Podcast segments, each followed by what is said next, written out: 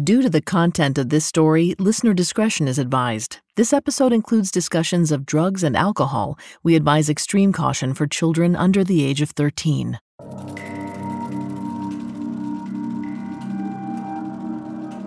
Have you ever wondered how far you'd go to help a loved one? Sure, there are lots of situations where the answer might seem obvious. The life and death stuff can be a no brainer.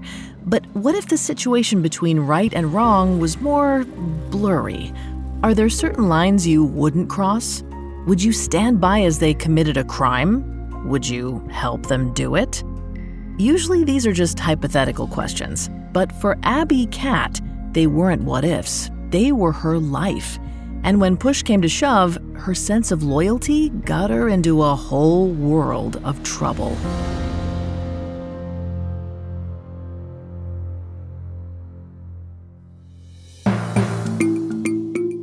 Welcome to Female Criminals, a Spotify original from Parcast. History has seen its fair share of women in trouble with the law, but whether or not they were all criminals is sometimes open to interpretation. This is the show where we cover the full spectrum of women behaving badly. This week, we'll meet teenage bank robber Abby Catt. We'll explore why her dad felt like stealing was the best way to provide for his family, and look at why Abby was so easily pulled into his schemes. We've got all that and more coming up. Stay with us. Hear that? It's the sound of someone whacking the ground with a rake. Specifically, they're beating around the bush, which we've done enough of in this ad too, so let's get right to it. The new Moneymaker scratch off from the Ohio Lottery doesn't beat around the bush. Money Maker. Play the game and you could win money, up to $2 million. With more than 88 million in prizes ranging from 50 to $500, Moneymaker cuts right to the cash. Lottery players are subject to Ohio laws and commission regulations. Play responsibly. There's a new class of blockbuster drugs drugs like Ozempic. They're changing bodies. And all of a sudden, just the weight starts falling off. Fortunes. It just got too expensive. They're just bank breakers. And industries. There was a lot of excitement, there was a lot of skepticism. The impact of these drugs from business to health is just beginning. From the journal, Trillion Dollar Shot. Find it in the journal feed wherever you get your podcasts. Imagine you're a fly on the wall at a dinner between the mafia, the CIA, and the KGB. That's where my new podcast begins. This is Neil Strauss, host of To Live and Die in LA, and I wanted to quickly tell you about an intense new series about a dangerous spy taught to seduce men for their secrets and sometimes their lives. From Tenderfoot TV, this is To Die For. Search To Die For in your podcast app to follow the show.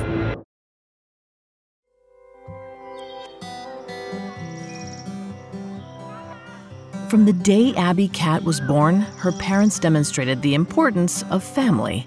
Scott and Beth Catt wanted their children to know that regardless of where they lived or what they went through, the most important thing was being there for one another. Not that things were particularly difficult for them at the time, they were the picture perfect family. 33 year old Scott and 30 year old Beth were high school sweethearts, still hopelessly in love after so many years together. They put down roots in Oregon wine country, and their kids grew up with a yellow lab to play with and a sizable house. For a while, everything was just peachy. But when Abby was two, their idyllic life crumbled. Beth had been fighting breast cancer for Abby's entire life, and in 1997, she lost the battle. Scott did his best to support Abby and five year old Hayden through the incredibly difficult time. Over the summers, he took them to amusement parks and signed them up for the local swim team. He cooked elaborate dinners before their meets and cheered them on at every competition. Abby loved how involved he was, but she only saw this one side of her father. As the years went on, Scott's grief took hold. He started drinking heavily and got a couple of DUIs. Things eventually got so bad that he left the kids with their grandmother and checked into rehab. Scott came home when Abby was a teenager, but unfortunately, it seems like the treatment hadn't helped him much because things went right back to the way they were. As he sank deeper into his addiction, Scott fell behind on household duties, so Abby stepped in to pick up the slack. She did everything from paying bills to picking up the dry cleaning. While her classmates spent lunch periods gossiping about the latest school drama, Abby was out running errands, and she did it all while maintaining good grades and excelling as a swimmer. She didn't mind the extra work, though. It was for her family, after all. Besides, her dad and brother were the only people she had left in the entire world. But Abby could only do so much. It seemed like her dad couldn't help but self sabotage. He partied away their savings, and despite Abby's best efforts to keep them afloat, they eventually had to declare bankruptcy. That meant they lost their house, which was one of their last remaining connections to Beth. Rather than fixating on blame, the setback brought Abby and Hayden even closer to their father. Holding one another tight, the trio said goodbye to their home and moved in with Scott's mom. But instead of taking advantage of the fresh start, Abby began to model her behavior after her dad's, and she was becoming more like him every day. By the time she was 15, Abby had traded her promising swim career for a new distraction drinking. It's possible that partying seemed like the best, easiest coping mechanism. Before long, her grades were in free fall. Then she dropped out of school entirely. It seems like Abby didn't do much of anything after she left. She either lacked the motivation or the ability to land a job, which meant she had even more time to help out at home.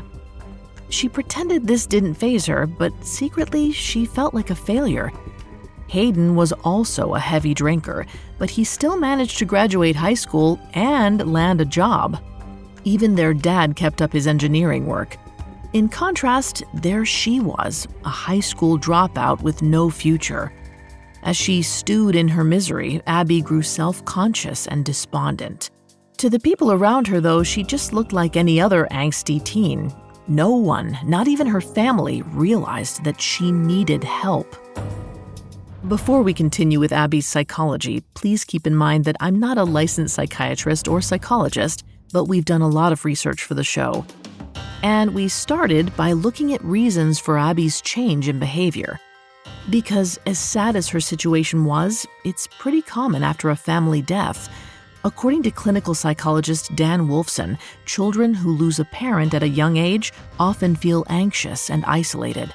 Though it's not just because of their own emotions, in most cases, the surviving parent's grief makes it difficult for them to care for their children, leading them to feel like an afterthought. Those emotions then spread to the child's school life as they come to believe their peers don't understand them. Before long, they begin to identify as the weird kid who lost their parent and retreat inward. Ideally, the surviving parent would pick up on the fact that their child is struggling and try to ease their pain. But in Abby's case, her father was too busy with his own downward spiral to notice. Scott's grief wasn't the only thing distracting him from his kids. Like Abby, he had more going on behind the scenes than his family realized. A lot more. He'd been robbing banks for years, which is a lot. So let's go back in time for a sec. Bank robberies had fascinated Scott ever since he was a teenager. In his eyes, they were a victimless crime. You didn't have to hurt anyone, and the money was insured. Plus, they just looked fun to him. It's almost like he pocketed those thoughts and kept the idea stored away, just in case he ever needed it. Because you never know, I guess. Well, one day he did. After dropping the kids off at school sometime in the early 2000s, Scott pulled on a white painter's mask and grabbed an antique, unloaded pistol. Then he strode into his local branch and went right up to the teller. He demanded all the cash in her drawer. She handed it over and he walked away with about $2,500. We can't be sure what his thought process was, though Scott likely figured he had nothing else to lose. This was around the time he drained the family savings and lost the house, so he was desperate for cash. Plus, if something went horribly wrong and he got caught, at least the kids had their grandmother to look after them. After that first bank, Scott was hooked. He wanted to do it again, and again, and again. He robbed five more Oregon banks in the years that followed. The news covered each one, but all the police had to go on were a few surveillance photos. There just wasn't enough information out there to identify him. With each shakedown, Scott's confidence soared. He went from pulling in a couple grand to bagging up to $10,000 in one hit. We don't know what he did with the money or how he hid the cash from his family, but there's no question that as his paydays increased, so did his appetite for deception. Soon he set his sights even higher, but he'd need some help to pull off a real heist. And who better to turn to than family? In 2010, 48 year old Scott asked Hayden to join him. Shockingly, the 18 year old agreed pretty much right away. If his dad needed him, he had his back. At least, that's how he felt in theory. When it came to actually doing the deed, Hayden got cold feet. Scott didn't let that deter him, though. He had a plan in place and he was determined to follow through with it, with or without help. So he simply robbed the bank himself, pulling the job off without a hitch. Scott's success gave Hayden the push he needed. He figured his dad must really know what he was doing. So he asked for another chance. But before they could even think about another robbery, Scott lost his engineering job, which brought their plans to a screeching halt. Although Scott clearly had the means to ride out his unemployment, he probably realized it would be better to keep up appearances. He didn't want to give anyone a reason to question where his money was coming from. So he dutifully looked for a new job. In January 2012, about two years after Abby dropped out of school, Scott found work outside of Houston, Texas. So the 50 year old moved the family down south, promising a fresh start. Once there, 17 year old Abby embraced the chance to be a normal teenager for once. No one in Houston knew her as the girl whose mom died or the high school dropout. She could just be herself. Step one of setting up her new life was landing a job at Victoria's Secret, the hippest store in town. Then, after she nailed the interview and landed the gig, she bragged online that she was a pink girl. Finally, she felt like things were changing for the better. Unfortunately, that feeling was only temporary. There were plenty of changes coming her way, it's just that none of them were good. Coming up, Abby gets in over her head. What could be more shocking than uncovering the dark secrets behind history's biggest stories? Realizing that everything you thought was true was a lie. Hi, it's Molly from the Parcast series Conspiracy Theories. Each week, we take a closer look at the blurred line between fact and fiction, revealing that there may be more to the so called truth than you think. The rise and fall of J. Edgar Hoover, 75 years of Roswell, the tragic death of Princess Diana. On conspiracy theories, we leave no stone unturned and no skeptic unheard. Some may be just outlandish claims, others may make you rethink everything. Follow the Spotify original from Parcast Conspiracy Theories. Listen free only on Spotify. Now, back to the story. In 2012, 17 year old Abby Catt was embracing her new life in Houston, Texas.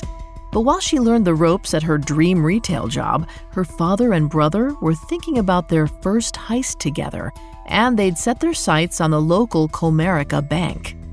Comerica was a relatively large branch, so Scott had high hopes for a big haul. And by working as a team with his son, they could stick up multiple tellers at once. As assured as he was in his skills, though, he knew they needed to prepare. Every day, Scott walked past the strip mall where the bank was located.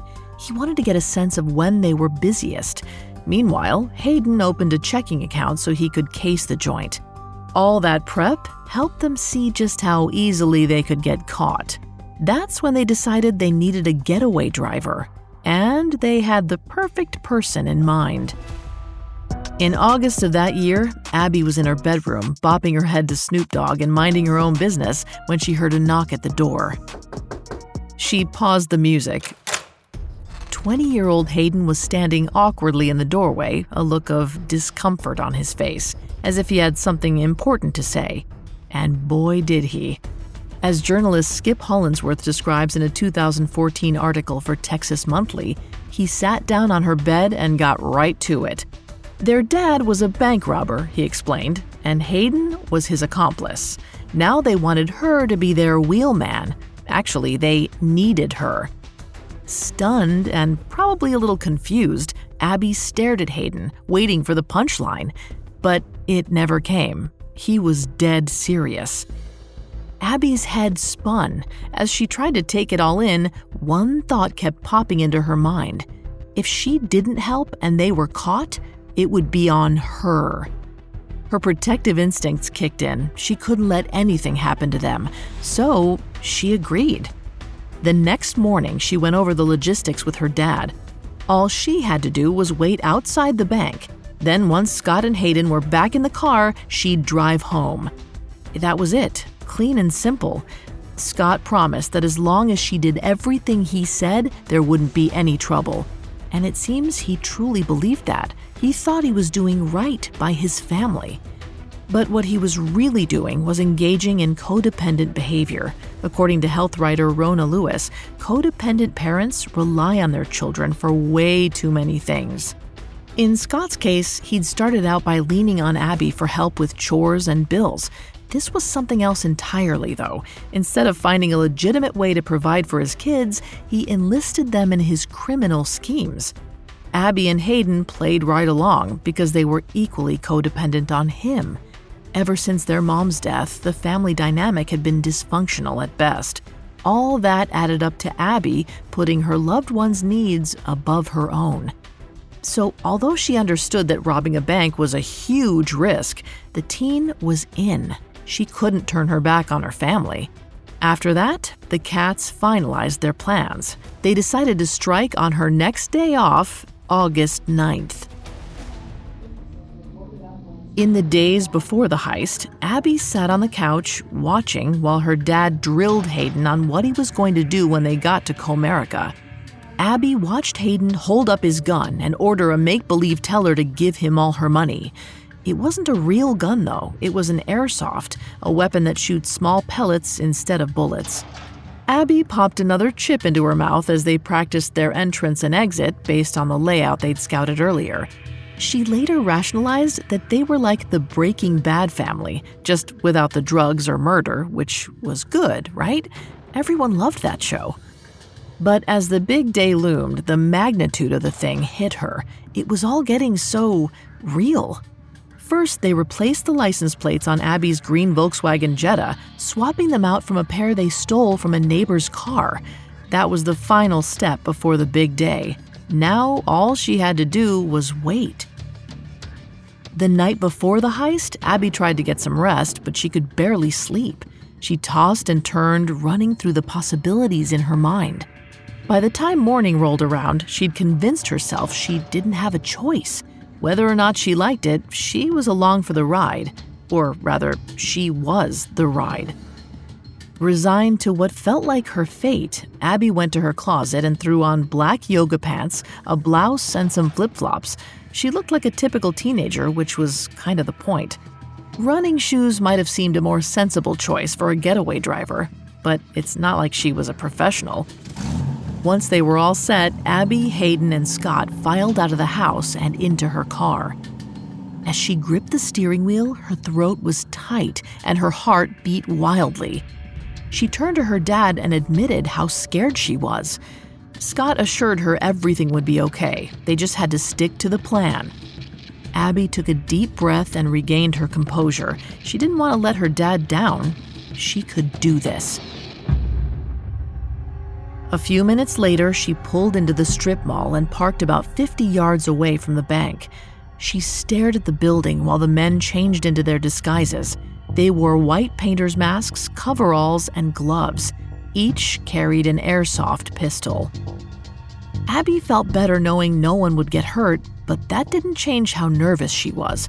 When her dad handed her a walkie talkie, she took it with shaky hands and held on for dear life. It was go time.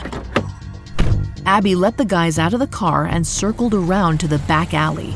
She waited there, her foot tapping on the floor, fingers drumming the steering wheel. Then she heard her dad's voice through the radio. They were heading in.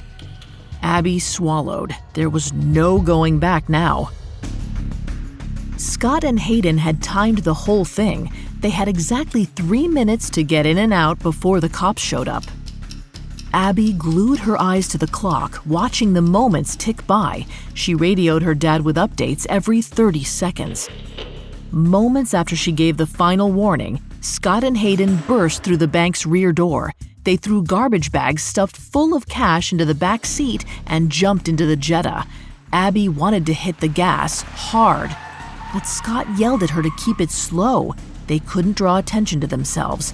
Abby eased off the accelerator and drove as normally as she could, but it was difficult with all the adrenaline coursing through her body. She did make one diversion. They needed to dump the gloves, disguises, pistols, and stolen license plates. So she pulled into an alley behind a restaurant and tossed it all into a dumpster. Abby continued checking the rear view all the way home until finally they made it back, safe and sound.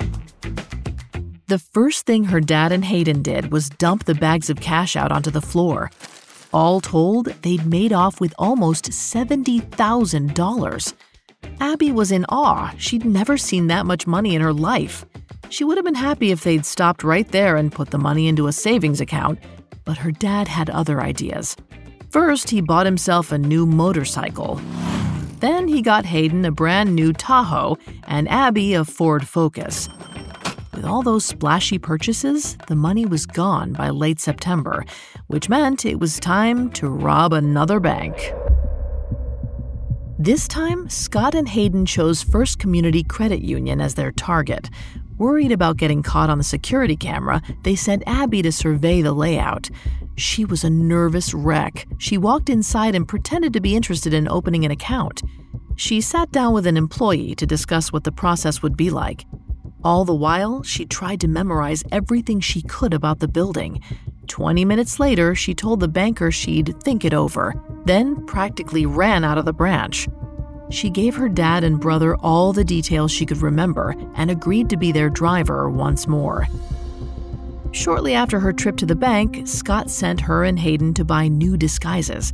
There was a construction site next door to First Community, so the men decided to buy two orange safety vests to act as their costume. With that, they were ready for their next hit. On October 1st, 2012, Abby took the day off from work to drive the getaway car. The family arrived at First Community Credit Union, and the men hopped out, donning their construction vests and sunglasses. Scott had on his usual painter's mask, while Hayden sported a fake mustache. They strolled into the bank, raised their airsoft pistols, and demanded money from the tellers. Meanwhile, Abby waited outside and called in the times. At three minutes, Scott and Hayden ran out the door and jumped into the car. Then they pulled away before anyone could get a good look at them. It all went down exactly like the first heist, except this time, multiple cop cars sped towards the bank as the Catts drove away from it. Abby tensed up as Scott and Hayden ducked down in the back seat, but the police weren't concerned with the teenage girl driving down the road. So the crew made it home and counted up the loot. This time, it was only $30,000. Abby knew what that meant. Her dad would want to rob another bank, sooner rather than later. But she was done. It was way too stressful. She told her dad she was worried they were going to get caught. She wanted to take her cut of the money, move into her own apartment, and close this chapter of her life. But Scott wouldn't let her go that easily. They'd never pull it off without her. He promised to get her an apartment, but begged her to stick with them. They needed her. Those were the magic words. They were family. In that moment, Abby was engaging in what researchers Gresham Sykes and David Matza called neutralization. That's when offenders justify their criminal acts beforehand or rationalize them afterward. There are five major methods of neutralization. In Abby's case, she was appealing to higher loyalties. In other words, the fact that she was doing this for her family warranted breaking one rule. She still saw herself as a good person. It wasn't like she was out there breaking any other laws. This neutralization made it easy to compartmentalize her crimes. They didn't define her, they were just tiny little things she did every now and then to make her dad happy. Or that's what she told herself, at least. Before long, that worldview was put to the test. By early November, a month after their last robbery, Scott and Hayden had picked a new bank to stick up. We don't know which one it was, but it was all set to go down on the 8th.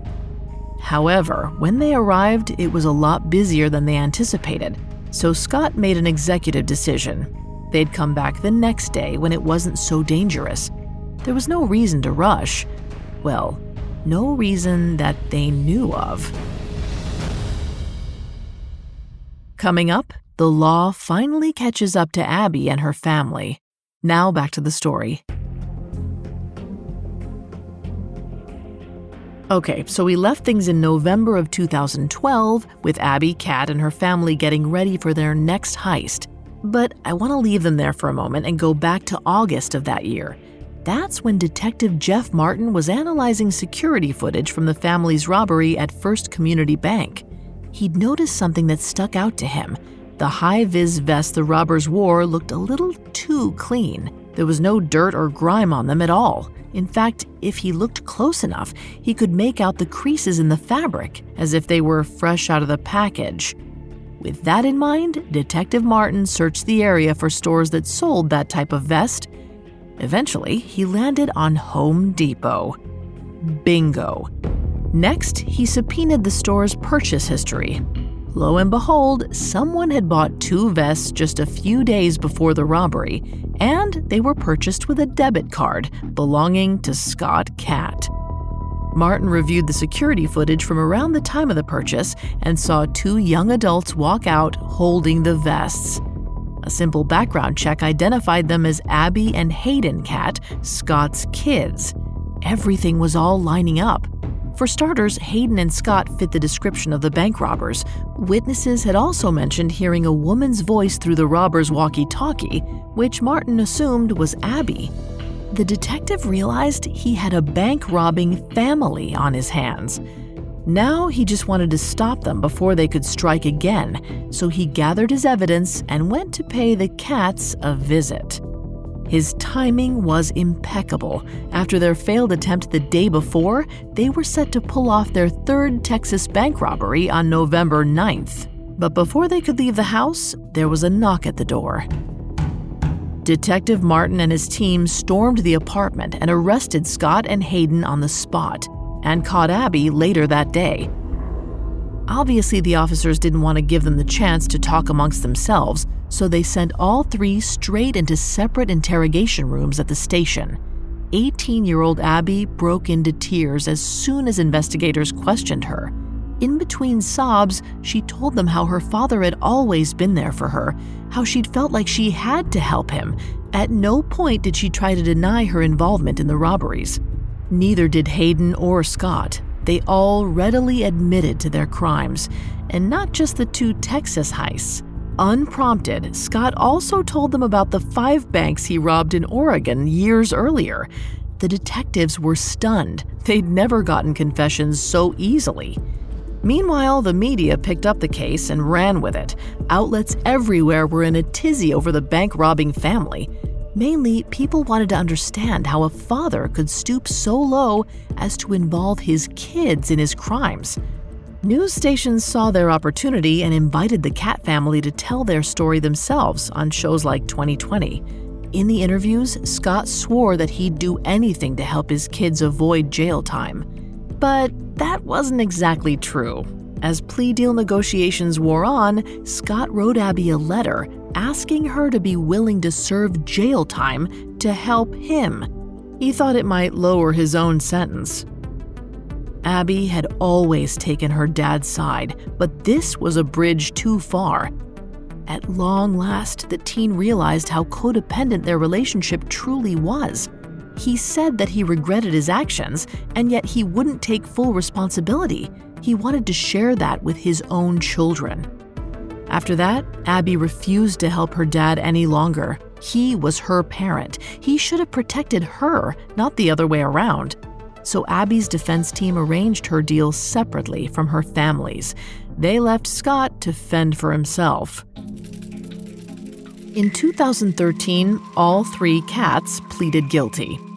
Scott accepted a 24 year deal for aggravated robbery. Hayden got 10 years. Abby made out with five.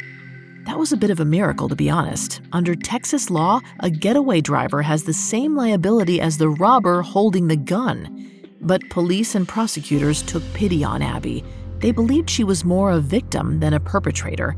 The sheriff showed her even more lenience. After her sentencing, he decided not to send her to prison at all. Instead, he kept her at the county jail. He figured with the right guidance, she could gain some new skills while behind bars and lead a productive life afterward. For the next two years, Abby did just that. She studied for her GED and learned to sew and alter clothes. She even befriended her instructor, a volunteer named Susie Gregory. They grew so close that Susie invited Abby to live with her once she was released. When Abby was paroled in 2015, she took her friend up on that offer. Susie and her husband wanted to see 21 year old Abby succeed, and they figured she needed structure to make that happen. So they set a few ground rules Curfew was 10 p.m. on weekdays and midnight on weekends, and she had to attend church with them on Sundays. That all sounded easy enough. Unfortunately, the transition from jail wasn't exactly smooth sailing. Abby appreciated the Gregorys, but she wasn't quite ready for a new set of parental figures, so she reverted to her teenage ways. She skipped church, dabbled with drugs, and broke curfew, Sometimes she wouldn't come home at all. Susie couldn't take it. She'd tried to help, but if Abby wasn't willing to work on herself, so be it. She asked Abby to leave. Abby took the news in stride. For a while, she bounced around the state. We don't know what she did during this period, but eventually she landed a job with a trucking company in Laredo, Texas, about 300 miles away from Houston. That's where she met Ricardo Gonzalez. By Abby's own admission, Ricardo wasn't a good person. Exactly what she meant by that, I couldn't say, but we do know that he was a convicted felon who encouraged her partying attitude. They shared a lot of drugs and alcohol between them. She also started skipping meetings with her parole officer. Then, one night in August of 2016, Ricardo pulled into a gas station Abby was so high in the passenger seat that she fell asleep before he even fueled up.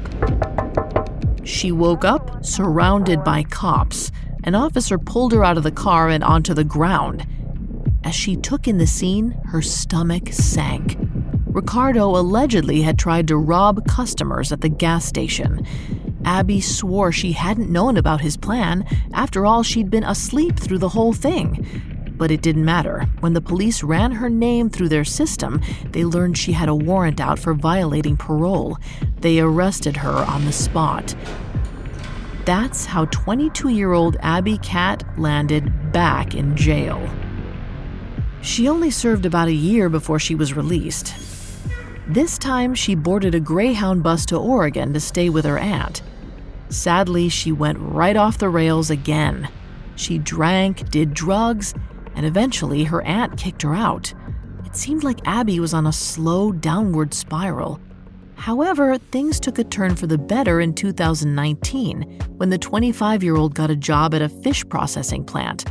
That might not sound all that appealing, but Abby loved it for two reasons. It was a steady paycheck, and she met a new man there. Their relationship was arguably the most stable one Abby ever had, and not long after they got together, she found out she was pregnant. Suddenly, her whole life shifted. Abby realized she couldn't be selfish anymore. She had to change her ways if she wanted to be a good mom. Researcher Peggy Giordano found that pregnancy is a significant reason why some female criminals stop offending. Now, this isn't always the case, but if the pregnancy is wanted, which it was for Abby, then it's often an identity altering experience. That's because in these situations, the new mom suddenly realizes that her old behavior doesn't align with her view of motherhood. The realities of being a parent kick in, and those don't include drinking, partying, or breaking the law. For Abby, becoming pregnant stopped her from winding up in jail again, and it may have even saved her life. She quit drugs and alcohol and stayed away from anyone who might be a bad influence on her. All of that felt easier this go around. She was focused on giving her child a stable home, the very thing she thought she had growing up but never actually did. Her parents had taught her that family was the most important thing, a lesson that her father twisted to suit his own schemes. It just took her a while to see the truth of that. But with the opportunity to start her own family, Abby Catt finally learned that loyalty isn't all that matters. Love, responsibility, and intention, those are just as important. Without them, you've just got a mess.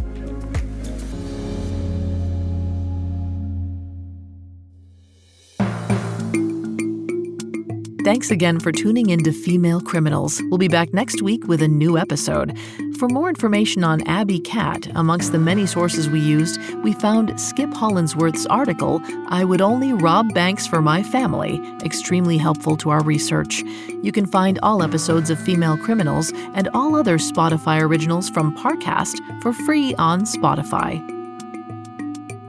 Female Criminals is a Spotify original from Parcast. Executive producers include Max and Ron Cutler. Sound design by Michael Motion, with production assistance by Ron Shapiro, Nick Johnson, Trent Williamson, and Carly Madden. This episode of Female Criminals was written by Alex Burns, edited by Natalie Pertsovsky, Sarah Batchelor, and Joel Callan, fact checked by Kevin Johnson, researched by Mickey Taylor, and produced by Bruce Kitovich. I'm Vanessa Richardson.